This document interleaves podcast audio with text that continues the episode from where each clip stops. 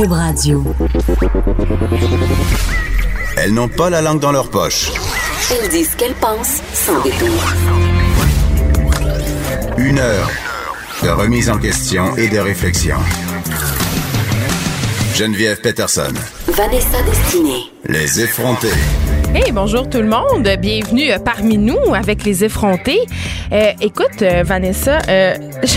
c'est déprimant ce dont je veux te parler ah. ce matin. Ouais. Encore, t'as, t'as, t'as encore été au café, après ce café, puis ça s'est mal passé? Non, non mais j'ai toujours pas défait mon sapin de Noël. Ah, OK. Mais c'est pas ça, ça. Oui, ça me déprime énormément. Non, c'est pas ça. Euh, je, je consomme énormément euh, de Facebook, tout le monde le sait. Là, je pense que l'entièreté de ma vie se déroule sur ce média social. Et j'aime bien Instagram. Ouais, je pense que je suis un peu trop vieille. J'aime ça Instagram, mais je me sens moins visée. Je sais pas. Je, je, je suis une vieille qui va sur Facebook. Qu'est-ce que tu veux? Okay. mais, mais je vais me rincer l'œil sur Instagram. Ah, c'est ça! Mais je, je parle pour consommer du contenu, lire des articles et tout. Je trouve que c'est une bonne façon euh, de s'informer, même si ça menace les médias traditionnels, il faut le dire. C'est mon plaisir coupable quand même. Puis hier soir, j'étais dans mon lit, puis je suis tombée sur un article. Pour vrai, je ne pleure jamais. OK? Je suis un peu insensible dans la vie. Sans blague. Ben, j'ai, j'ai de l'empathie, mais j'ai, j'ai la larme un peu difficile, sauf quand je suis menstruée. Puis là, tout va bien. Tout va mal quand t'es menstruée, Geneviève. Ça finit plus mal. De finir. On a juste hâte, tout le monde. C'est pire que Mercure rétrograde. Ben, je pense que euh, Mercure rétrograde, c'est rien comparativement à mon cycle. Mais toujours est-il que j'ai vu un article, c'est dans le Chatelaine Canada. Donc, euh, c'est en anglais. Euh, ça raconte en fait l'histoire, c'est, c'est une mère de famille, une mère de deux enfants euh, qui raconte en fait que euh, sous ses dehors de famille parfaite, euh, ben elle cachait un, un très lourd secret, c'est-à-dire que son mari était accro à l'héroïne. Et il est décédé, ce gars-là, euh, dans des circonstances absolument horribles, c'est-à-dire qu'il a fait une overdose sur le plancher de la salle de bain familiale. Ouais, pendant que... pendant que ses enfants étaient à l'école et qu'elle, elle était au travail. Et euh, ça m'a beaucoup touchée parce qu'on présente souvent l'addiction, entre guillemets, euh, comme étant quelque chose de... de très trash. Oui, de trash, puis surtout euh, l'addiction aux drogues dures. T'sais, quand on pense crack, héroïne, cocaïne, t'sais, on pense à des gens dans la rue, on pense à pauvreté, des gens... Oui, on pense aussi à des ghetto, jeunes. White ça. Trash, là, donc les trailer parks aux États-Unis, par exemple. On t'sais. Ne pense pas euh, à euh, un père de famille qui vit dans la banlieue de Toronto, qui travaille, parce que ce gars-là avait un diplôme en travail social, une maîtrise. Ben non, en travail social en plus. Exact. Euh, on pense pas à une famille qui vit dans un semi-détaché, euh, dans une banlieue près de chez nous. Et pourtant, euh, il y a des gens qui sont aux prises avec des problèmes de consommation, qui passent inaperçus, qui travaillent, qui ont des vies de famille, euh, qui sont fonctionnels, entre guillemets, euh, en, en société. société. Oui, bien sûr. Euh, puis c'est un, un tu sais, là, ça va être le, le, le mois février, vingt-huit jours sans alcool, puis on parle beaucoup de consommation, mais la consommation de drogue dure, c'est quand même encore assez stigmatisé. Euh, puis je pense que si on arrêtait d'avoir quand même euh, des préjugés, euh, de penser justement que c'était l'apanage de gens vraiment fuckés, ben il y aurait euh, les gens qui sont normaux, entre guillemets, les gens qui ont une vie normale mais qui ont des troubles de consommation, il y aurait moins peur d'en parler. Parce que qui a envie d'aller voir son employeur puis de dire « j'ai un petit problème d'héroïne ». Oui. Ça arrive pas souvent. Mais on a vu euh, récemment qu'il y a des gens qui vont travailler en prenant des microdoses. Oui, absolument. Oui. Mais ça, c'est un peu funky. Ça, c'est autre chose complètement. C'est pas la même chose. Ça, c'est pas une addiction nécessaire. Ben, ça peut l'être, mais mm. c'est à différents degrés. Là. Il est question vraiment de drogue dure qui, normalement, serait invalidante, mais que les Exactement. gens, euh, donc, d'une façon ou d'une autre, arrivent à contrôler. Puis évidemment, tous les problèmes de consommation euh, d'héroïne qui sont en constante croissance, ben, sont quand même un peu liés à la crise des opioïdes, c'est-à-dire le fentanyl et, et tous les, les trucs qui sont disponibles euh, sous prescription. Donc, les gens deviennent accros, puis quand ils sont plus capables d'avoir des prescriptions de leur médecin, euh, ben, tu sais, ils se tournent vers le marché noir et là, ils deviennent accros. Je pense que c'est le cas de ce papa-là, dont un texte très touchant que vous pouvez aller lire sur le site web de Chatelaine Canada, c'est à lire. Euh, hier, Vanessa, on parlait d'une histoire euh, tout aussi touchante, mais très différente. Euh, l'histoire de Danick Lachance-Plante, qui est un joueur de baseball euh, qui joue à un très haut niveau. En fait, il joue pour euh, les Aigles de Trois-Rivières. Euh, ça, c'est la Ligue de baseball junior. OK? Donc, c'est un niveau quand même assez performant. Et là, on, on redit qu'on ne connaît pas le baseball. Mais cette histoire-là est fascinante parce que Danick a décidé de devenir Victoria et on l'a au bout du fil. Bonjour, Victoria. Bonjour. Euh, écoute, hier, on a parlé un peu de ton histoire puis on avait vraiment envie de, de t'avoir en ondes pour que tu nous racontes un peu euh, qu'est-ce que ça a été ton cheminement, parce qu'avec Vanessa, on se disait quand même, euh, dans le monde du sport puis dans le monde du sport d'élite, euh, les questions euh, de... D'identité, trans- oui. D'identité de genre, de, de, d'orientation sexuelle sont encore très, très tabous et là, on sait que tu entames ta transformation, que tu, tu, tu suis des traitements hormonaux. Comment c'est reçu? Comment tu, tu vis ce processus-là? Euh, ben, premièrement, il faut savoir que, vous l'avez dit, c'est un, c'est un très long processus. Euh, faut passer par plusieurs étapes, donc euh, c'est, c'est très difficile euh, autant au niveau euh, physique qu'au niveau mental, euh, psychologique aussi. Euh, dans le fond, le, le, le, le, tout, tout commence euh, par l'annonce, euh, l'annonce du tout euh, qui est quand même assez difficile. Euh, c'est une étape très importante qui peut avoir l'air quand même assez banale, mais d'un, d'un côté, Euh, c'est quand même euh, difficile là, parce que la plupart du temps, euh, dans une annonce comme celle-là, c'est sûr qu'on on, on a peur de, de perdre nos proches puis de, de, de perdre des personnes de confiance. Donc, euh, je dirais que c'est, c'est, c'est ce qui était le plus dur. Euh, puis, euh, dans le fond, euh, c'est vraiment la, la peur, le stress, si on veut, de, de perdre une personne qu'on aime. Mais justement, comment ils ont réagi tes proches? Parce que je lisais euh, euh, dans les articles que tu as eu quand même des bonnes réactions euh, de la part de tes coéquipiers et aussi de la direction des Aigles. Oui, absolument. Euh, d'ailleurs, j'en, j'en suis très reconnaissante euh, de ce côté-là. Euh, en fait, quand je faisais une annonce, euh, je, je m'attendais tout le temps au pire. Euh, comme ça, si le pire arrivait, euh, j'étais, j'étais déçu. Mais euh, pas autant que si je m'attendais à, à quelque chose de, de, de, de, de bien. Euh, fait que ça, ça frappe moins un peu au visage. Mais ouais, euh, effectivement, j'ai eu euh, que des bonnes réactions euh, de mon côté. Euh, évidemment, c'est sûr que euh, évidemment, c'est sûr que c'est, c'est difficile euh, d'imaginer que pour l'instant, du côté de, de, de, des personnes proches, j'ai eu euh, que des bonnes réactions, mais euh, ouais, euh, ça a été euh, des très bonnes réactions. Puis euh, autant du, au niveau euh, de l'organisation, au niveau des, des coéquipiers, euh, qu'au niveau euh, de la ligue. Là, donc, euh, c'est vraiment apprécié de ce côté-là. Et là, tu prends un traitement hormonal, puis je me demandais si ça pouvait affecter tes performances sportives, parce qu'on sait quand même que le taux d'hormones et le taux d'estrogène et tout, ça peut affecter la masse musculaire, euh, donc les performances. Puis il y a eu quand même des polémiques aux Olympiques quant au taux d'hormones de de certaines Olympiennes. Comment ça va se passer pour toi? Est-ce que ça t'inquiète? Euh, en fait, pour l'instant, ça m'inquiète pas trop. Euh, parce que, euh, évidemment, dans le fond, le, le, le, le baseball, euh, pour moi, c'est, c'est comme une partie de ma vie depuis que j'ai environ quatre ans et demi. Euh, donc, même euh, avec la prise d'hormones, euh, la, la, la vision du jeu puis le, le, la technique euh, change pas. Euh, C'est, c'est sûr que oui, évidemment, bon, je vais, euh, c'est, c'est, ça euh, occasionne une, une certaine perte de, de, de, de, de musculation, de musculature. Euh, mais euh, je dirais que, que quatre-vingts à quatre-vingt-cinq pour cent là, c'est, est, est dans la technique. Euh, donc, c'est, il va y avoir une certaine différence, mais peut-être pas euh, aussi grande qu'on, qu'on, qu'on pourrait l'imaginer. Est-ce que tu redoutes les réactions du public? Parce qu'on a vu qu'aux États-Unis, euh, dans le cas des, des enfants transgenres ou des ados transgenres qui font du sport, souvent les réactions vont pas venir des coéquipiers ou des organisations sportives, mais vraiment du, du public, donc des, des adversaires que les jeunes vont affronter.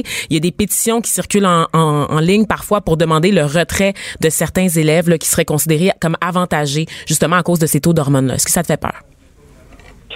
Euh, pour ma part, pas, pas, pas nécessairement. Euh, en fait, euh, je sais qu'il y a, il y a, il y a du monde qui va être là pour me supporter, euh, comme euh, à l'inverse, il y a du monde qui va être là pour euh, nous dénigrer, pour euh, simplement nous, euh, nous rabaisser.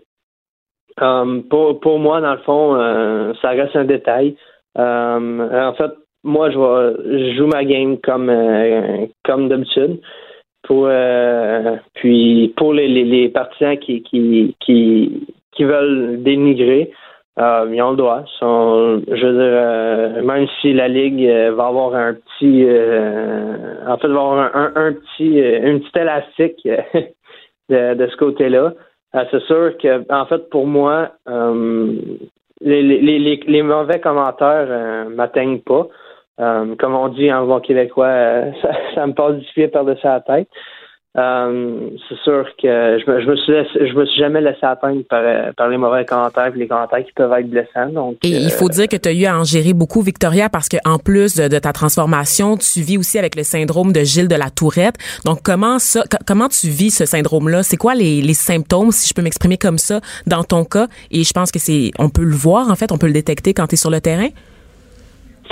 Euh, en fait, euh, je voudrais que quand j'étais plus jeune, euh, oui, on pouvait le voir. Euh, j'avais beaucoup de tics. Par contre, quand j'arrivais sur, euh, sur le terrain, euh, au monticule ou peu importe, euh, c'est comme si euh, mes tics cessaient. Euh, OK, ça n'amusait pas à ton jeu? Non, pas du tout. Parce qu'en fait, je me sentais euh, à ma place. Donc, euh, c'est, c'est ce qui a fait en sorte euh, que, que j'avais moins de tics. Euh, par contre, quand je sortais, c'est sûr que des fois, euh, les tics sortaient un peu plus. Je vous dirais qu'aujourd'hui, euh, peu importe, euh, sur ou en dehors, là, j'en, j'en ai euh, pratiquement plus. Euh, j'ai eu beaucoup de commentaires disant que, que des, des personnes qui disaient que, que, que, que, qu'ils n'auraient jamais su, en fait, que j'avais le syndrome si euh, je l'avais man- jamais mentionné. Donc euh, c'est, c'est c'est c'est quand même euh, c'est quand même euh, vraiment le fun d'entendre ça, euh, de dire que que tout le travail que j'ai fait euh, euh, apporte ses fruits. C'est quoi euh, les prochaines étapes pour toi, Victoria, dans ta transition, puis aussi euh, au niveau sportif? Euh, pour les prochaines étapes, euh, en fait, euh, je je sais pas exactement. Euh, Je, je, je dirais que, que, que j'en ai déjà passé plusieurs. Euh, je vois ça étape par étape. Mais euh, la prochaine, en fait, euh, comme je vous disais, c'est c'est c'est pas euh, quelque chose que que que que que je je je je, je sais pour pour l'instant. Euh, moi, je vis au jour le jour. Puis euh, dans le fond, euh, euh, la prochaine étape qui se présentera, euh, on la vivra euh, quand on sera rendu là, mais pour l'instant, je sais pas euh, je, je sais pas exactement ça va être quoi la prochaine étape. Écoute, euh, merci euh, Victoria, on doit se quitter. On te souhaite bonne chance avec tout ça. Pas de problème, tout le plaisir était pour moi. Alors, euh, euh, on est dans l'actualité, euh, ça roule. On vient d'apprendre qu'il y a une fusillade en cours en ce moment dans un complexe hôtelier de Nairobi au Kenya. Euh, la fusillade, ça a été une forte explosion dans un quartier particulièrement huppé euh, de la capitale qui regroupe beaucoup d'hôtels et de bureaux euh, gouvernementaux. L'explosion, on n'a pas encore beaucoup de détails en ce moment, donc on sait qu'il y a des bandits qui auraient pénétré dans le complexe. On se rappelle que le Kenya, euh, il y a beaucoup de groupes terroristes qui sont actifs, notamment les Al-Shabaab, là, euh, qui avaient pris en otage là, des gens dans un centre d'achat il y a quelques années de ça. Donc, ça va être une situation à suivre au cours de la journée en ce moment. Pour l'instant, pas possible de dire s'il y a des blessés ou des victimes, mais euh, c'est en cours. Les effrontés. Les effrontés. Joignez-vous à la discussion. Appelez ou textez. un huit sept Cube Radio. un huit sept sept huit deux sept deux trois quatre six. Euh, un plaisir coupable qu'on a dans la vie, c'est celui d'écouter euh, de la télé-réalité. Vanessa, Ouh. Est-ce que t'es amatrice de ce type de contenu-là? Absolument, mais comme je suis international, tu le sais, Geneviève, oh moi j'écoute toujours des télé-réalités américaines. The Kardashians. The Kardashians. Ouais. Je vis aussi pour America's Next Top Model avec my girl Tyra Banks. Ouais. Et aussi pour RuPaul, de, RuPaul's Drag Race. Donc, j'ai Mon vraiment... La, c'est très difficile à dire. Honnêtement, là, donnez-moi une chance. Okay? Ben, c'est et... mardi, la semaine vient juste de commencer. Moi, j'aime vraiment beaucoup ça, mais depuis quelques années, je dois dire que j'ai un peu laissé tombé parce que euh, ça, ça consumait énormément de mon temps, mais euh, je reste quand même que je suis un peu qu'est-ce qui se passe notamment à O D, puis j'avais envie qu'on reçoive ce matin euh, deux filles qui ont fait O D. Fait qu'on a en studio Jessie Nadeau et Joanie Perron. Allô! Allô. Euh, salut les filles, euh, que, que les gens de moins de trente ans euh, connaissent quand même assez bien, mais que nous, les matantes... J'ai là, vingt-huit ans, honnêtement, ouais, c'est ça, ne m'inclus pas dans les matantes, mais je dois dire par contre qu'à vingt-huit ans, je vous connais pas tant que ça, les c'est filles, ça. Honnêtement. Ben, quand même, là, euh, vous avez comme des milliers d'abonnés sur Instagram, là, euh, Joanie, t'en as cent trente mille. J'en ai cent, tu sais. Bon. Mais, juste un conseil peut-être, puis peut-être que les filles pourront t'aider, euh, Vanessa, après. T'sais, c'est sûr que de mettre son Instagram privé, ça aide pas à okay, avoir des ah. abonnés. Donc, je disais, euh, Jessie Nadeau, toi, t'as, t'as cent soixante-dix-huit mille abonnés. Donc, ah, attends, je suis mêlée. Qui a combien c'est... d'abonnés? Aidez-moi, là. Ben, c'est moi, Jessie. Oui, on sait que c'est toi, Jessie. On le sait que c'est toi, Jessie, mais parlez-moi de vos abonnés. Combien vous en avez? Parce que là, ma fille, elle, de douze ans qui vous suit, là, elle, ce qui compte, c'est votre nombre d'abonnés. Plus vous en avez, plus elle vous aime. Ah, oh, Ouais, ah, on salue Alice. J'entends, je le sais. Mais... Ben, ben, oh. C'est pour ça que je voulais parler de ça. Quand je vous dis ça, qu'est-ce que ça vous fait? Parce que il me semble que justement, c'est pas des très bonnes valeurs. Moi, honnêtement, je suis tellement contente que de plus en plus, euh, que de plus en plus, en fait. Euh, Genre, je garde ceux-là que j'ai envie d'avoir. Je garde une communauté qui commence à me suivre pour les bonnes raisons, puis plus seulement pour le drama d'O D.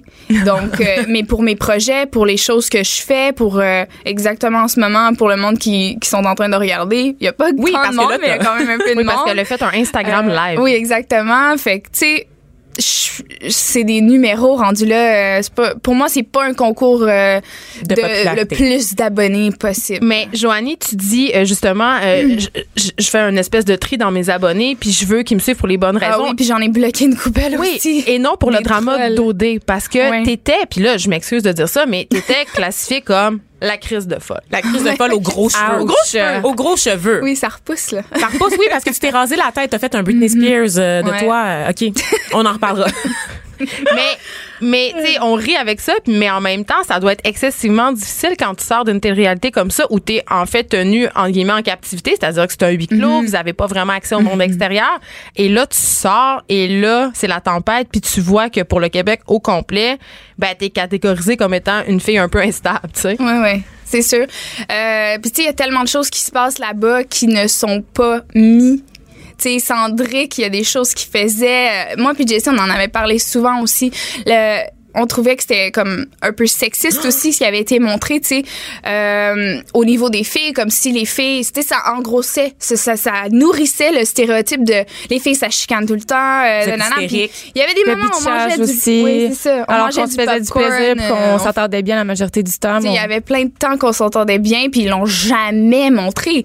Puis tu sais, tu parles à la réalisatrice par après, puis t'es comme, ben... On l'a pas rêvé, là. Il y avait des moments okay. qu'on s'entendait bien, là. Okay, puis vous okay, n'avez pas filles. Montré, tu sais. Les filles. Euh, Jessie, Joanie, vous êtes quand même conscientes que vous participez à un show de T V, là. Donc, ouais. qui dit show de T V, dit, dit montage. Ben, non, mais dis aussi, Vanessa Destiné, il faut raconter une histoire. C'est sûr que ça, on montre juste ouais. la bonne entente. Qu'est-ce que vous aimez, vous autres, quand vous regardez la télé? Du drama, du frenchage, du lichage. Du crépage de chignons de gros cheveux. Ben oui, c'est ça, c'est ça qu'on aime. Ouais. Mais c'est fait un ben, show. Je te dirais, ouais, ça fait un show, mais tu sais, pour ma part, en tout cas, je ne veux pas parler pour Jessie, mais comme... Puisque je l'ai vécu de l'intérieur, je le vois pas de la même façon. Fait que, tu sais, moi, c'est sûr que l'année prochaine, pour moi, je suis vraiment contente de dire, comme je tourne la page O D. Tu sais, j'ai travaillé sur O D Plus cette année, puis là, je suis contente de dire... je tourne la page, tu sais, vraiment. J'ai pas envie d'en écouter, tu sais. J'écouterais peut-être les Kardashians, quelque chose qui est vraiment plus loin de moi, mais... poursuivre sur cette voie-là, pour moi, pour l'avoir vécu de l'intérieur, ça m'intéresse pas. Mais là, je t'écoute parler, je, je sais pas si t'es mmh. amère ou reconnaissante de cette expérience-là. Euh, en fait, c'est, c'est les deux. C'est les deux? C'est les deux. Est-ce que tu pensais que ça serait je, ça quand tu t'es inscrite? Que peut-être pas à ce point-là, non. Peut-être pas à ce point-là. OK, oui, tout le monde, c'est comme, ah oh, oui, OK, blablabla, bla, bla, il va y avoir du montage, oui, tata, tata. Mais tu sais jamais jusqu'à quel point ça peut se rendre. Mmh. Tu sais jamais jusqu'à quel point... Euh, la production peut faire tirer les ficelles pour te garder aussi. Pour certaines choses comme ça, tu sais, il y a toutes sortes de choses qui se passent en background que, qu'on sait pas, tu sais. Jessie, bref. Jessie, toi, c'était quoi la raison pour laquelle tu t'es inscrite à O D? C'était un peu sur un coup de tête, mais moi, c'était pour avoir une tribune pour parler de ce qui me tient à cœur. Donc, mm-hmm. le véganisme. Entre parce autres, que t'es ouais. la mili- toi, t'es catégorisée comme la militante. Mm-hmm. Ouais. Qui sortait avec le gars qui faisait du journalisme gonzo. Ouais, exactement. Euh, Occupation Double. Ça m'a beaucoup fait rire parce que je suis journaliste de formation. Ah ouais. Puis, euh, ouais, c'est ça. Ben, c'est, je pense qu'on a tous pensé à l'infiltrer O D quand même. Là, ça doit être une expérience sociologique assez intense. Mais, mm-hmm. mais toi, quand t'es sortie de là, parce que t'en as eu de la haine aussi, comment tu t'es sentie? Parce que tu t'es fait beaucoup attaquer sur justement ton militantisme. Euh, comment je l'ai pris, ça? Oh, ben, au début, on dirait que j'étais un peu en dissociation de moi-même, là. Il y a un, il y a un moment un peu bizarre quand on sort d'une télé-réalité comme ça. J'étais un peu perdue. Puis ces commentaires-là, par exemple, j'avais déjà une bonne carapace que je m'étais forgée depuis plusieurs années avant Occupation Double. Des réprimandes, des commentaires de marge, j'en avais eu avant par le fait que je suis une activiste. Mais là, c'était amplifié. Puis, euh, c'était pas juste des attaques euh, par rapport au fait que j'étais végane, mais aussi euh, par des situations qui s'étaient passées à Occupation Double. Fait que ça, c'était un gros tourbillon, puis euh, je, je, j'avais une bonne carapace quand même, fait que je m'en suis bien sortie. Est-ce que vous avez pensé à la thérapie? Est-ce qu'on vous offre des services d'accompagnement pour l'après-émission? Oui, il y en a. Moi, je ne l'ai pas utilisé, mais euh, c'est sûr que je vais suivre une thérapie euh, éventuellement par rapport à ça. C'est, je ne l'ai pas fait parce que j'ai juste pas arrêté. Je me suis embarquée dans dix mille projets. Mmh. Mais oui, euh, c'est, je pense que c'est important de consulter après parce que justement, on dirait qu'on vit une forme de dissociation. Je sais pas toi comment tu l'as vécu, mais c'est bizarre. Je sais pas comment expliquer. Je me suis retrouvée juste dernièrement là, que je sens que je suis redevenue ouais. à cent pour cent moi-même. Joanie? Moi, euh, y avait, y avait deux aspects. Il y avait une pression vraiment au niveau euh, carrière. Qu'est-ce que tu vas faire avec ça? Puis t'as tellement les réseaux sociaux en pleine face que tu te dis ah ben faut que j'aille là-dedans. Tu sais, c'est, c'est là. Tu sais, il y a tellement de monde qui me suit, blablabla. Bla, bla, bla. Puis là, j'étais comme là, j'ai réalisé récemment que ça m'intéresse pas d'être influencer. Mais là, c'est ça que tu fais quand même. Oui, mais j'ai beaucoup d'autres projets, tu comprends? Okay. Que vous êtes pas au courant. Ben, t'es diplômée en psychologie? Oui, j'ai une mineure en psychologie, mais j'ai pas, j'ai pas, euh, j'ai pas la majeure. Euh, mais euh, tu sais, je fais ma formation de prof de yoga. Il y a ça. Euh, ça a pas rapport avec être influencer. Euh, après ça, tout récemment, je commence à faire des euh, Euh, je vais dire entrevue, mais c'est pas entrevue. Audition. Mes des auditions. auditions, merci. Des auditions pour euh, des rôles. Moi, j'aime ça être sur un plateau. J'aime pas ça faire mon propre montage. Tu sais, j'ai pensé à être YouTuber. J'étais comme, ah non, nanana. Mais bref, ça a été beaucoup, beaucoup de... Tout ça pour rapper, là, un peu. Ça a été beaucoup de pression au niveau... Qu'est-ce que je fais avec ça? Le niveau carrière, niveau... Euh, qu'est-ce que le monde attend de toi, tu sais, ben aussi. Moi, je me le demande. Puis, qu'est-ce que euh, vous allez faire après? Parce qu'on va, on va se le dire, ouais. là. Ce que vous monnayez sur Instagram... jour après jour, c'est votre corps, ben c'est oui. votre jeunesse. Si tu parlais de yoga, est-ce que tu vas avoir les fesses encore plus tonifiées que celles que je vois déjà sur Instagram en ce moment? Euh, en fait, mon yoga, je l'ai gardé tellement personnel. Ça a été vraiment... Euh, parce qu'on parlait de santé mentale il y a à peu près une seconde. Ça a été vraiment un moment pour moi pour me recueillir. En fait, euh, tu sais, des fois, mes followers me posent des questions, je leur réponds quel type de yoga que je fais, mais je leur dis pas nécessairement où je vais parce que je veux garder ça pour moi. Tu sais, le...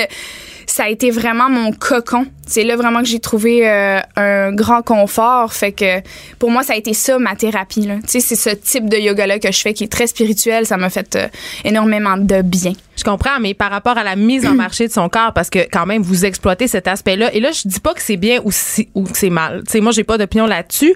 Euh, par contre, euh, je me demande qu'est-ce qui va se passer quand vous allez vieillir? Qu'est-ce qui va se passer quand vous allez ramollir? Parce que ça fait quand même partie... Non, mais c'est vrai! Ben, ça fait partie... Est-ce qu'on poserait, est-ce qu'on poserait ces questions-là à des hommes? Par ben, exemple? On la poserait nullement parce que les hommes ne montrent pas leurs fesses sur Instagram. Puis pourquoi on a besoin ah, de montrer nos fesses? J'envoie des fesses d'hommes pour quand? Ben, la, ouais. ben, la majorité, quand même, des influenceurs euh, qui misent sur leur corps, ce sont des femmes. On ne va pas se le cacher. Puis vous êtes beaucoup victimes de slut-shaming. On vous en parle beaucoup de ça. T'sais, on vous, on vous, on vous challenge là-dessus. On vous dit, mais pourquoi montrer ouais. ses fesses? À quoi ça sert? J'ai envie de vous entendre là-dessus, euh, ah, Jessie Nadeau. C'est une façon de se réapproprier son corps. Voilà. Parce que le corps des femmes, souvent, il est euh, objectifié puis utilisé, mais par des brands, par des compagnies qui utilisent le corps pour vendre. Mais ça, de le faire, quand c'est ton choix de l'utiliser pour faire ce que tu veux faire... C'est très c'est, empowering. Oui, exactement. On a, on a, j'ai la même opinion. Mais en même temps, ça fait vendre. C'est euh, pas un peu un paradoxe? Ben, je te dirais que si tu compares ma photo de mes fesses puis ce que Marilyn Jonca avait dit, ah, je suis habillée puis euh, c'est correct, il y avait beaucoup dérangé. Plus de likes sur sa photo. Fait que je pense pas que c'est quelque chose qui m'attire euh, le plus grand nombre de followers ou le plus grand nombre de sympathies. Je le fais pour moi. Je le fais parce que moi, pour moi, c'est vraiment la réappropriation de mon corps. J'ai vécu des choses dans mon enfance, dans ma jeunesse, euh, que les gens sont pas au courant, que le grand public est pas au courant, qui font de moi ce que je suis puis les opinions que j'ai par rapport au corps de la femme. Pour moi, c'est ça le féminisme, c'est d'avoir son propre euh, pouvoir, de pouvoir dire c'est ma chair, c'est mon corps puis j'en fais ce que je veux et il n'appartient à personne d'autre que moi. C'est, c'est, pour moi, c'est ça. Jessie? Puis justement, on parle de vendre, mais moi, quand je mets des photos où est-ce que je suis en bikini, je suis pas en train de vendre un produit. Là, j'ai non. mon livre de recettes, puis je suis habillée dessus. C'est justement, c'est mais vraiment c'est une façon... Mais c'est ça qui est triste, c'est pourquoi on dit ouais. toujours que quand on voit de la peau d'une femme, elle est en train de vendre quelque chose. C'est, c'est vraiment un problème de société de toujours associer... Euh, le fait qu'une femme est dénudée à quelque chose de d'impur, que ça nous vient de la religion, ça vient de plus loin. Mais tu sais, si tu si tu te mets à réfléchir un petit peu plus loin, tu te rends compte que le, le fondement de ça, c'est juste religieux, puis c'est, c'est weird. Parce que jamais on va parler comme ça à un homme. Mais on jamais. pense aux Kardashians, puis on pense à tous ces produits qu'elles vendent à l'aide de leur corps. Littéralement, il y a de la publicité ciblée. Et cette publicité-là, ces abonnés-là qu'elles ont, sont prêtes à payer très cher pour voir leur corps parce que ça mousse leurs produits. Donc, il y a ça aussi. Vous êtes des influenceuses, il y a ça dans votre... Veux, veux pas, dans votre univers. Moi, c'est une industrie moi, à part entière. Moi, quand ma fille de douze ans vous regarde... Euh, mettons ta photo de fesses que je trouve magnifique. Yes, J'aimerais oui, avoir yes. cette, ces fesses-là, mais ça m'inquiète. Puis je, je ressens le besoin d'avoir une discussion avec ma fille. Mais Quant qu'est-ce qui est inquiétant? Ben, ça m'inquiète qu'elles pensent qu'elles doivent montrer ses fesses pour avoir du following. Tu sais, j'en parlais en début d'entrevue. Tu sais, ils ont douze ans, ces filles-là. Ils n'ont pas tout ce recul-là. Tu sais, ils n'ont pas, euh, ils sont ben, pas... c'est ça, mais ils vont finir par se former, puis ils vont finir par avoir leurs propres opinions, tu sais. Hmm. Moi, je pense pas que c'est... Je le vois vraiment pas de cette façon-là. Je le vois aucunement de cette façon-là. J'ai l'impression que tu me diriges dans, dans une... dans une dans une avenue que c'est pas du tout comme ça que je le perçois. T'sais, c'est comme complètement deux perceptions différentes qu'on a là, de, du corps de la femme. Là. C'est vraiment dommage si parmi tous les messages, par exemple, je prends mon Instagram, là, tous les messages que je propage, que finalement, la seule chose qu'on retienne, ouais. ah, des fesses. Hey, j'ai écrit des vide, textes là. même sur l'anxiété, tu sais, euh, des textes euh, super profonds que je prends le temps de composer. Euh, Ah, je. Ouais, c'est ça. Mais le slut-shaming, c'est ça, ça aussi. C'est d'invalider ouais. tout ce que tu vas dire, de discréditer ouais. tes propos parce que ouais. t'as mis une photo en, en bikini. Ah, t'as un décolleté, c'est ça que je trouve ridicule. Plus ce que tu dis. C'est et de vous faire porter le poids de l'éducation de nos jeunes filles et de oui, nos jeunes garçons exact. dans la société. Ah oui, c'est alors que c'est, si ta jeune fille a dit dans la vie pour réussir, faut qu'elle monte ses fesses. Elle a, premièrement, il y, y a un manque à quelque part dans l'éducation parce que mm. c'est quoi, c'est, c'est quoi tes passions, c'est quoi que t'as à dire, ça aussi c'est important. Puis ça, ça passe pas, ben. C'est pas rendu là, c'est pas mon problème, c'est tout ce que la personne retient de mes ça. deux cents posts. Mais merci, exactement merci ça. les filles, euh, on a déjà défoncé le temps, mais c'était super euh. intéressant. Merci Jessie Nadeau, merci Joanie Perron, on continue, on continue à vous suivre euh, sur les c'est trop merci, très merci, merci, merci d'avoir été. Oui, c'est vraiment le fun, merci beaucoup. Merci. Restez branchés. De neuf à dix. Geneviève Peterson. Vanessa Destiné. Les effrontés. On est avec Anicée Ouellet et là, j'avoue d'emblée, Anicée, c'est une amie à moi. C'est... Bon, bon, bon, oui, bon, c'est bon, quelqu'un. Bon, bon. Oh, oui. Après euh, Alix, on a Anicée. C'est quand que j'invite mes amis à moi, Geneviève? Ben, quand tu seras l'animatrice, je sais pas. Ah, bon. À la fin, mais tu peux inviter tes amis, c'est juste t'en tu as. Veux jamais. T'en, t'en as pas vraiment. C'est vrai. Bon, mais c'est pour euh, ça que je me tourne vers Instagram. Exact. Euh, c'est ça. Anicée, c'est une amie. Je la connais depuis qu'on a douze ans. On habitait dans le même quartier et elle est devenue réalisatrice de télé-réalité. Et je dois dire que euh, dans ma jeune vingtaine, je l'enviais beaucoup de par son métier parce que c'était un monde. Euh, puis je pense que c'est un monde qui nous fascine tous. Ben oui. Puis euh, on aime ça écouter ça. C'est un plaisir coupable. Euh, puis en même temps, on veut savoir comment ça se passe. Allô, Anicée. Allô. Bon matin. Et je suis contente que que tu sois là parce qu'on a entendu euh, Jessie Nadeau et puis Euh, Joanie Perron, ouais. juste avant, t'étais là, oui. t'as écouté l'entrevue, ouais. puis ils ont beaucoup évoqué le fait que euh, les gens qui font de la télé-réalité, les artisans de cette télé-là, une télé qui est très populaire, il faut le dire là quand même, qui fait des grosses cotes d'écoute, euh, manipule le contenu. C'est-à-dire, euh, c'est comme s'il y avait une espèce d'histoire écrite euh, malgré les candidats. Toi, t'es où? Parce que toi, tu, tu t'occupes, tu t'es occupé du montage oui. d'Occupation Double Grèce, donc t'as oui. les deux mains dedans. Et Bali, et Bali. C'est ça. Donc, tu les connais, oui. ces petites filles-là? Ben, je les connais très bien. Euh, en fait, c'est drôle parce que j'ai, j'ai comme beaucoup d'empathie pour ces filles-là parce que je comprends, tu sais, quand elles évoquent le fait que euh, de l'intérieur, c'est pas pareil. Je comprends. Tu sais, on vous met, toi, moi, toi, à l'intérieur de ces murs-là. On ah, va vivre une toute autre expérience. Je pense pas une bonne idée. Puis on va sûrement vivre quelque chose de super intense, puis je le comprends. Puis elles ont leur façon d'interpréter ça parce qu'elles vivent des vraies émotions, puis nous, on le regarde de l'extérieur. Donc, moi, c'est ça mon travail de réalisatrice, c'est, c'est d'interpréter cette histoire-là qui est en train d'avoir lieu. Mais c'est un peu les livrer en pâture quand même au public, là. Ben oui, d'une certaine façon, mais en même temps, ces filles-là s'inscrivent, elles le savent, on leur dit, mais je suis d'accord pour dire qu'elles ne le sauront jamais jusqu'à temps de, de l'avoir vécu comme il faut. Mais moi, je me demandais, Anicée Ouellet, euh, quand tu fais le montage, bon, évidemment, tu regardes toutes les bandes, c'est des centaines et des centaines d'heures euh, de filmage. Oui. Ces gens-là finissent par oublier qu'il y a des caméras oui. à certains moments. Est-ce que ça t'est arrivé, des fois, de les protéger contre eux-mêmes? De dire, on va pas montrer ça parce que le backlash va être incroyable. Ben, bien sûr. Puis ça, c'est, ça, c'est une partie que les candidats, je pense, oublient quand ils deviennent un peu fâchés contre le montage parce qu'on va prioriser certaines affaires au lieu de d'autres parce qu'il faut se rappeler qu'on fait de la télé. Puis moi, ma job, c'est de faire la meilleure c'est de raconter la meilleure histoire possible. Mais effectivement, il y a des affaires qu'on va pas montrer. Tu sais, il y a des scènes sexuelles ah! parce qu'on se rappelle qu'il y a des gens hey, qui font là, l'amour. C'est Anicée, vrai. On se le demandait. On voulait on te le demander. Hey, ça fait partie ben du crunchy oui. qu'on veut savoir. Ben, c'est des sûr. Elle a dit, oh my on God. On, on est désolé. Vanessa, elle est très mal élevée. Elle était effrontée. J'étais à l'école privée pourtant. Ben moi aussi. Ben, nous, on est trois et sept ouais. à l'école ouais, privée. C'est vrai, c'est je pense qu'on prouve que c'est pas une bonne idée. Mais tu sais, que ce soit non seulement des scènes si sexuelles, je veux dire, oui, les gens fourrent, comme tu dis, ah. mais il y a toutes sortes d'affaires. Il y a des propos, il y a, y, a, y a plein d'affaires qu'on va choisir de ne pas montrer. Ben un, parce que ça serait pas bon pour l'image de l'émission non plus. Tu sais, on veut pas véhiculer, on veut pas être porteur de ces messages-là non Justement, plus. Justement, elle est où la limite?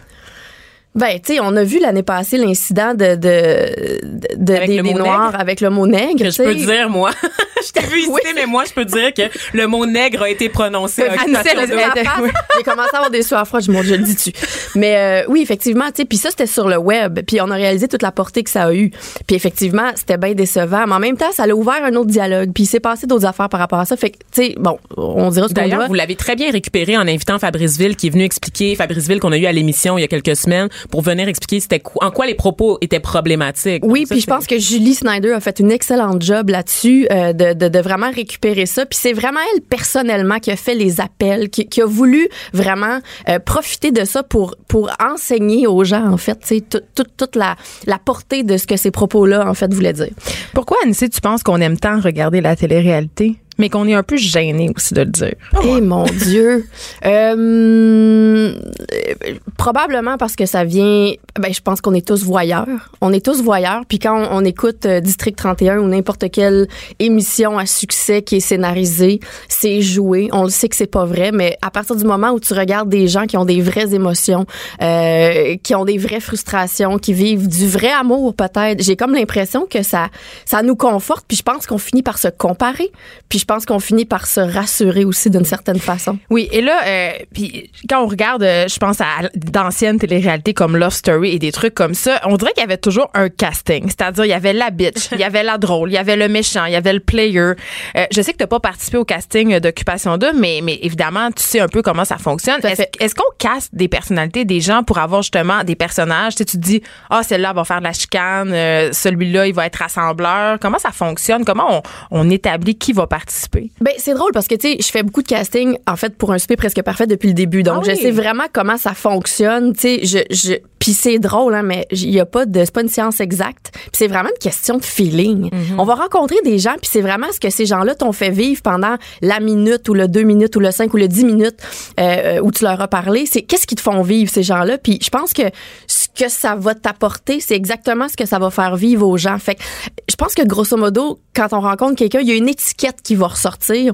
Puis moi, je le demande tout le temps aux gens. Puis je suis très honnête par rapport à ça. Quand je rencontre quelqu'un, je lui demande tout le temps, toi, tu penses que tu vas être quoi dans, dans ah. l'émission? Oui, parce que ces gens-là, ils participent, ils en consomment énormément de ben, les réalités. Ben, on est, oui. on, on, on retourne quinze ans en arrière, on savait pas, on, on, on connaissait pas, on savait pas ce que ça allait faire, tout ça. Mm. Maintenant, on est très conscient. Puis il y en a Donc, qui font toutes les auditions aussi, là. Ben, aussi. Mais je, je trouve ça intéressant de demander aux gens s'ils sont capables d'avoir un regard extérieur sur mm. eux, puis de voir si, puis, puis des fois, c'est pas du tout ça. Des fois, ils me disent, hey, moi, je vais être la bitch. Puis finalement, t'arrives en tournage, puis ils choquent ben raide, puis ils deviennent ben gentils. T'sais, mais de façon générale, c'est assez vrai. Fait que je pense que les gens sont très conscients de l'étiquette qu'ils portent eux-mêmes. Je porte quelle étiquette, moi, Anicée?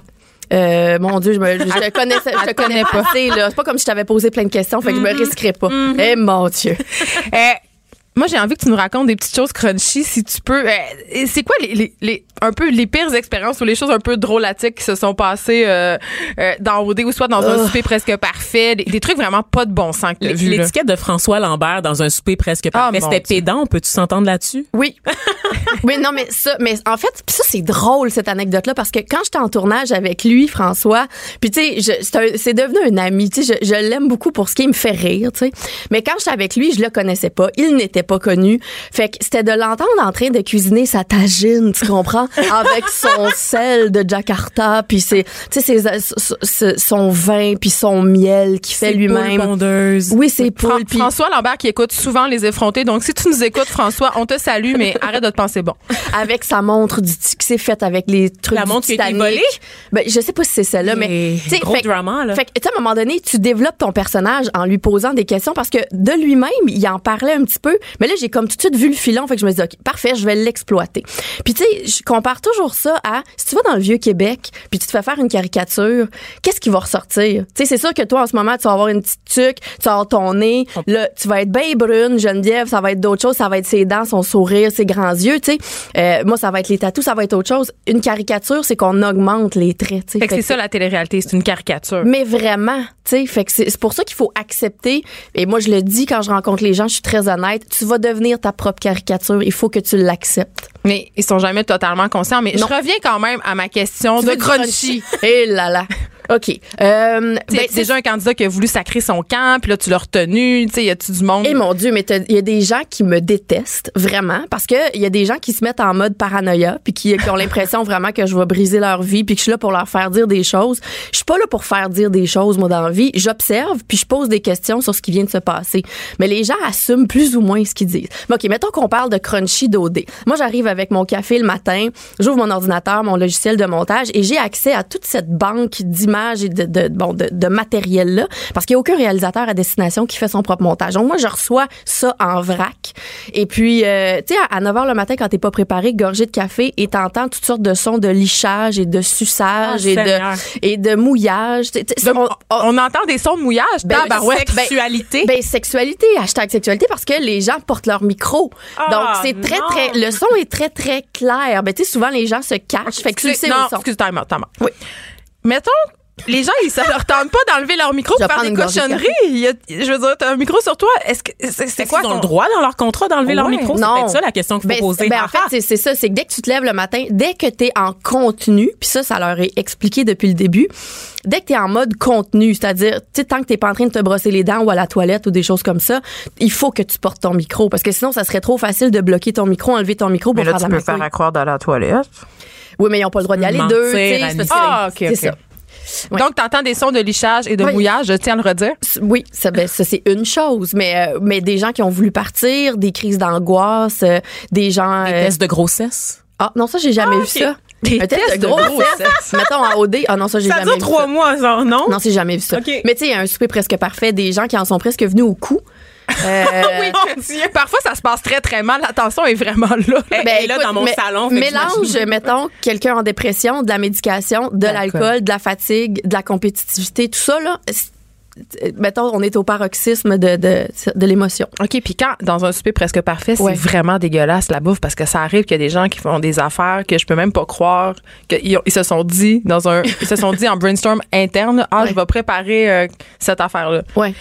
Qu'est-ce qui se passe avec, est-ce que... Ben, c'est sûr que, tu sais, nous, en tant qu'équipe, moi, en tant que réalisatrice, il faut que je, il faut que je me, je m'assure que la nourriture peut être mangé en termes de salubrité. Bon, ça, c'est une chose. T'sais, si le poulet a traîné quatre heures sur le comptoir... Il hey, y avait des raies qui étaient restées sur le, sur le back-seat du char pendant toute l'après-midi, un moment donné, là, je m'en rappelle. Ben, on écoute, parle de raies, mais... le poisson. Oui, oui. Ben, ah, okay, poisson, oui. Okay. Parce qu'on était dans la sexualité tout à l'heure. Okay, ouais. Comme lichage, non, je parlais lichage. Actuellement d'une vraie raie mangeable. D'accord. Oh mon Dieu, là, ça sort de croche. Mais, mais, quand, mais quand la nourriture a juste pas l'air bonne, tu sais, l'avantage que les invités ont, c'est qu'eux n'ont pas vu la préparation. Nous, on l'a vu. Fait que c'est sûr que tu as le facteur dégueulasse en moins, tu sais, dans le sens que tu l'as pas vu, tu l'as dans ton assiette. Les gens sont pas propres, Anicée, on va se le dire. Ils sont pas propres, les gens. Je, oh, ouf, ça pas dépend, je sais pas. Je me prononcerai pas là-dessus. J'ai vu un gars suer littéralement dans le plat qui est en train de se préparer. Oui. Ah ben ça, un oui. gars du Saguenay, un animateur radio de là-bas. Oui! Oh, on va pas le nommer. On salue. Mais il a vraiment sué dans son assiette. Oui. Euh, écoute, il ne reste pas beaucoup de temps. Je veux revenir à, à O D quand t'entends euh, Joanie puis Jessie dire l'after a été vraiment difficile. On, on est victime de, de slut shaming. Euh, tu sais, puis ils étaient un peu sur la défensive, évidemment, quand on, on les challengeait sur la, la mise en scène de leur corps, sur les médias sociaux, mais ouais.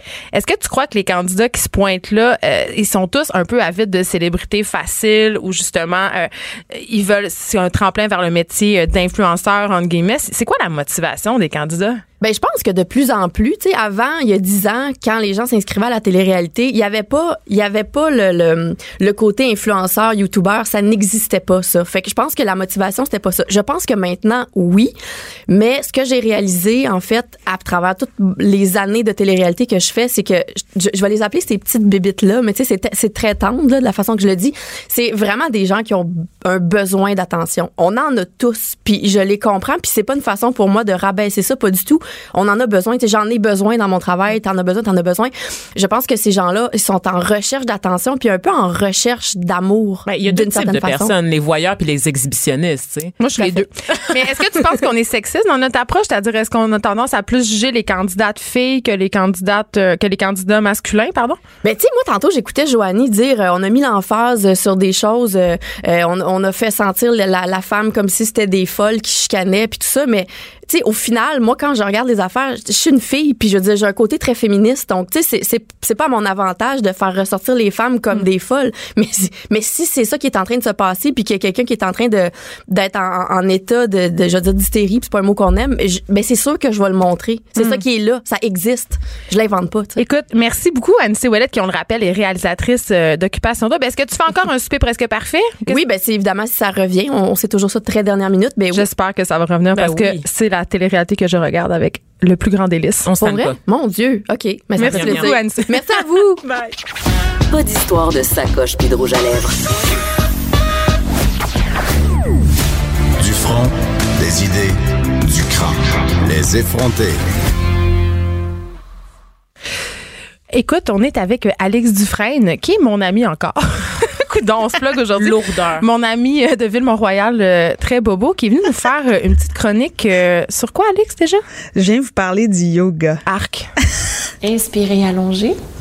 Oh non. Et à l'expiration, emmenez les deux mains au sol. Je pense que je suis la seule fille au monde à haïr ça. Je suis déjà crinquée. Excellent. Amenez ensuite le deuxième pied, le pied gauche là. À l'arrière. Et vous allez dans la planche. Non. J'aimerais qu'on fasse cesser ça tout de suite. Je suis la seule fille au monde qui s'est faite mettre dehors d'un cours de yoga. Ben no joke, je te jure. Quoi? Oui. J'haïs ça, le yoga. Yes! J'haïs tellement ça, là. Évidemment, moi, je suis pas une personne relaxe. OK? Ça, on le sait. Ça, c'est réglé. Je suis une personne stressée. S'il y avait un signe du zodiaque pour le stress, là, ce serait le mien. Puis il viendrait de la constellation de Woody Allen, puis mon ascendant serait sous le signe de la panique perpétuelle. Tout me fait paniquer, tout me fait capoter. Quand je travaille sur un show de théâtre, là, puis qu'on me dit que l'angoisse de la mort est le plus grand vecteur de création, là, je ris parce que moi, c'est pas de la mort dont j'ai peur. C'est de la salmonelle que mon chum a mis sur les portes d'armoire de cuisine avec ses petites mains pleines de poulet cru. Moi, j'ai peur de me lever la nuit pour aller faire pipi parce que c'est toujours la nuit que les tueurs de madame se promènent dans les couloirs de Villeray, OK? J'ai peur de la combustion humaine spontanée. J'ai peur de tomber dans les escaliers puis de devenir paraplégique. J'ai peur du tsunami dans le Vieux-Port qui va nous avaler d'une minute à l'autre, du cancer, de l'Alzheimer, des shih tzus, de Trump, des ceviches, de la période des impôts puis des paper cuts qui s'infectent et deviennent inévitablement des aimants à bactéries mangeuses de chair, OK? Mais quand je dis ça aux gens autour de moi, là, que je suis stressée, tout le monde fait comme si c'était pas la maladie du siècle puis me dit « Oh my God, ben là, faut que tu fasses du yoga! » Ou ben donc « Hey, faut que t'essayes ça, depuis que j'ai commencé le yoga, je suis tellement plus relax. Ça a changé ma vie. J'en fais trois fois par semaine puis mon yin est full aligné. » Dude, la seule chose de yin chez moi, là, c'est genre le chandail en lin écru que j'ai acheté à Val-David du temps que j'ai essayé d'être végane une journée. OK? Puis c'est quoi cette affaire-là de faire du yoga trois fois par semaine? C'est quoi cette idée tout court de faire quoi que ce soit trois fois semaine? J'arrive même pas à me brosser les dents trois fois semaine. Penses-tu vraiment que je vais aller m'esquinter l'orgueil à me pointer en semi-pyjama parce que je peux clairement pas me permettre un legging Lululemon à soixante-quinze dollars trois fois par semaine pour dérouler mon tapis dans une classe de hipster flexible du Myland? Euh, j'ai pas ce genre de discipline-là, yo. J'ai passé mon enfance dans un village où des gens qui s'appellent Stéphane puis Mireille allaient en Inde faire des retraites yogiques pour revenir en sarouel, pieds nus, nourris à la poudre de sauterelle, puis changeaient leur nom pour Mireille Shiva Soleil. I know what yoga does to people, la gang. Anyways, après la soixante-quinzième séance d'intimidation collective pour me faire pratiquer le yoga, j'ai décidé d'essayer. Puis comme en plus d'être stressée, je suis aussi perfectionniste, je me suis dit que je ferais pas du yoga du dimanche, là. J'ai décidé de faire du yoga de puriste, où tu fais la position sur la tête, pas de main, en chantant des mudras dans la langue de Gandhi dès le premier cours. Moi, je voulais aller dans un centre de yoga où tu dois te rincer l'intérieur de la cloison nasale avec un neti rinse venu de Siddhartha Gautama lui-même, en cuivre béni. Puis oui, il faut que tu aies mangé ayurvédique pendant tes cinq vies antérieures juste pour pouvoir rentrer. J'ai cherché un yoga, un centre de yoga spartiate pour les vrais de vrais, un centre où le thé d'avant le cours goûte le vrai petit alpaga mouillé bio, où on doit s'habiller en orange, puis où les séances durent une heure quarante-cinq. une heure quarante-cinq. La seule chose que je peux faire en continu pendant une heure quarante-cinq, c'est écouter Netflix. Puis encore là, des fois, mon corps est fatigué de supporter le poids de ma tête. En tout cas, je rentre, je paye mon entrée, hein, parce que c'est pas pour s'élever l'âme que c'est pas une excuse pour pas être gratuit, ces affaires-là. Puis là, on m'indique la classe de débutants.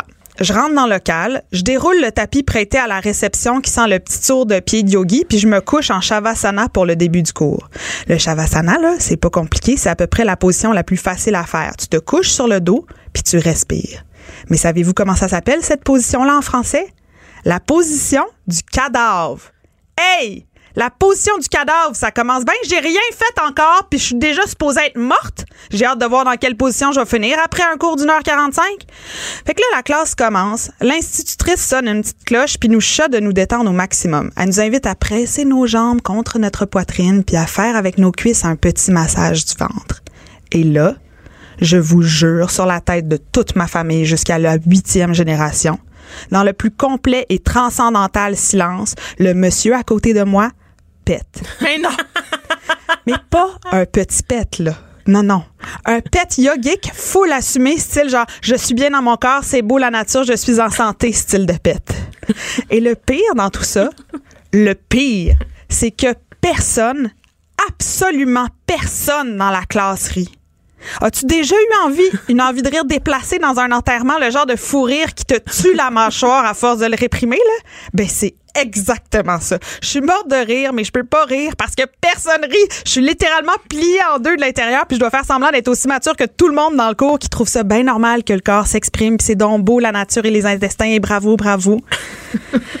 Le cours continue, tout le monde est ultra bon, ultra flexible, tout le monde fait toutes les positions de manière ultra fluide. Genre, les gens savent déjà trois positions d'avance qu'il faut faire, puis se tiennent sa tête, alors que c'est même pas ça l'exercice. Il y avait juste le goût de se replacer la colonne tranquille en deux positions. Et moi là-dedans, me direz-vous, je me débrouille à peu près comme une personne de cent ans qui essaye de toucher ses orteils sur une plaque de glace en hiver les yeux fermés. Je suis super intimidée par mon incompétence et par le haut niveau de tout le monde dans le cours. Comment ça se fait qu'en arrivant, les gens avaient l'air de profs de sciences secondaires corrects en forme, puis de comptables habillés en Mérel, puis de mères d'ados qui se payent de la pide Stromboli le vendredi, le bref, du monde normal, puis que tout d'un coup... Ah ouais, sont toutes les Gwyneth Paltrow du chien tête en bas, puis que je te monte ma jambe par-dessus la tête, puis que je perde pas l'équilibre en faisant la position de la montagne avancée, puis que ça respire la respiration tantrique en faisant le pont comme si de rien n'était. Je capote. Évidemment, plus la professeure nous dit de rester calme, de pas forcer, d'avoir des pensées positives, plus je m'énerve. Puis plus je m'énerve, plus je me mets à penser. Bon, le respire, puis calme-toi, c'est un moment pour se déstresser, puis relaxer, pas pour faire parfaitement la posture. Ben voyons, comment ça je suis pas capable de faire parfaitement la posture, comment ça qu'elle est bonne, elle, pourquoi moi je suis pas bonne, elle est bonne, mais moi je suis pas capable, je vois pas, je me compare, je me compare, je pars à côté du but du yoga, mon Dieu, je suis une mauvaise personne, je passe à côté du but du yoga, oh mon Dieu, je me compare au lieu d'ouvrir mon âme, d'embrasser le vide, je suis pas capable d'embrasser le vide, je suis pas capable de faire le vide, sur que je suis là, je fais le vide, si je le fais tout de suite, mais là je me sens pas faire le vide, alors je fais pas le vide, oh mon Dieu, je suis la pire personne au monde, mais pas capable de faire le vide, oh mon Dieu, je suis pas capable de faire le vide, et je suis pas non plus capable de faire la posture comme du monde. Est-ce que tu étais en bas, comment ça se fait que j'ai mal au même, je dois pas faire la posture comme du monde, tout le monde fait la posture comme du monde, moi je suis capable, je suis incapable, fini, pas capable de faire le chien tête en bas, c'est pas supposé être la posture au repos, puis je suis plus capable, capable, puis moi je suis pas capable, mais là je dois pas me comparer, si je me compare, je me compare, j'ai raté mon cours de yoga, oh mon Dieu, je suis pas relax, voyons non, tout le monde est relax, j'ai raté le cours de yoga, l'important c'est d'être relax, tout le monde est relax, mais moi je suis pas relax, voyons non, je suis encore en train de penser, oh mon Dieu, j'arriverai jamais, oh mon Dieu, je suis la pire personne au monde, j'ai jamais fait de yoga, je serai jamais capable de faire le yoga, je serai jamais capable de me déstresser, je vais mourir, oh mon Dieu, je vais mourir, et cetera. Excuse-moi. Hey, ça doit être fatigant être toi. une heure quarante-cinq plus tard, le cours tire à sa fin. Je dois me recoucher sur le tapis en Shavasana. On se remet en position du cadavre et évidemment, je me mets à pleurer. Mais non! Seigneur, qui pleure au yoga? Moi? Moi, je pleure au yoga. Et moi, je fais une attaque de panique puis je pleure au yoga. Parce que le yoga, c'est ben trop stressant pour moi. Oh my God, Alix! Je pense que tu me bats. Je pense que tu me bats avec. Je me suis fait mettre dehors de mon cours de yoga. Pourquoi? Je suis sans mots. On pourrait prendre un petit moment pour respirer. Oui. Hein? Alix, tu, tu peux pas rentrer chez toi maintenant. Ça va pas du tout. Ah non, pas Enya. Oh, come on. Hey, je veux juste dire que c'est ma Merci. sonnerie de cellulaire. Merci ça, ça. C'est ça que je devrais mettre dans les oreilles. Mais c'est pour ça que t'es tout le temps fâchée le matin. Change de sonnerie. Oh, ça se peut pas. Enya, génial. Oh, pourquoi avez-vous tellement... le goût d'être moi? Euh, non. non. J'ai décidé que pour me déstresser, j'allais faire du squash à cette heure. Oui, mais mes ans, moi, pour me déstresser, je fais toutes sortes de choses excessivement violentes, comme ouais, crier après mes enfants oui, ou après moi. Oui, sais. On pourrait faire des cours de lançage de hache ou tirer du gun. Mais vous savez que sur Saint-Laurent, il y a un, une place où on peut aller pour oui. briser des choses qu'on oui. est trop stressé. Oui, absolument. Le défouloir au Robin des Bois. On dirait que j'y crois pas à cette affaire-là. Ouais, mais j'aimerais ça y aller avec toi. Ah, je suis pas sûre que c'est une bonne idée. Les mais, deux ensemble dans une salle de classe. Non, non, ça peut mais pas. Mais pour vrai, le, le yoga, je suis tellement contente que tu aies fait cette chronique, Alix, parce que ça me tombe vraiment ses nerfs. Je pense qu'il y a beaucoup de gens qui ressentent une pression d'aller au yoga parce que tout le monde le fait. Surtout le, le, le maudit yoga show. Je là, sais. Que oh, personne, c'est honnêtement, c'est pas donné. Tu peux pas commencer avec un cours de hey, yoga show dans la hey, juste ben, respirer, c'est une aventure. Ben là. voilà.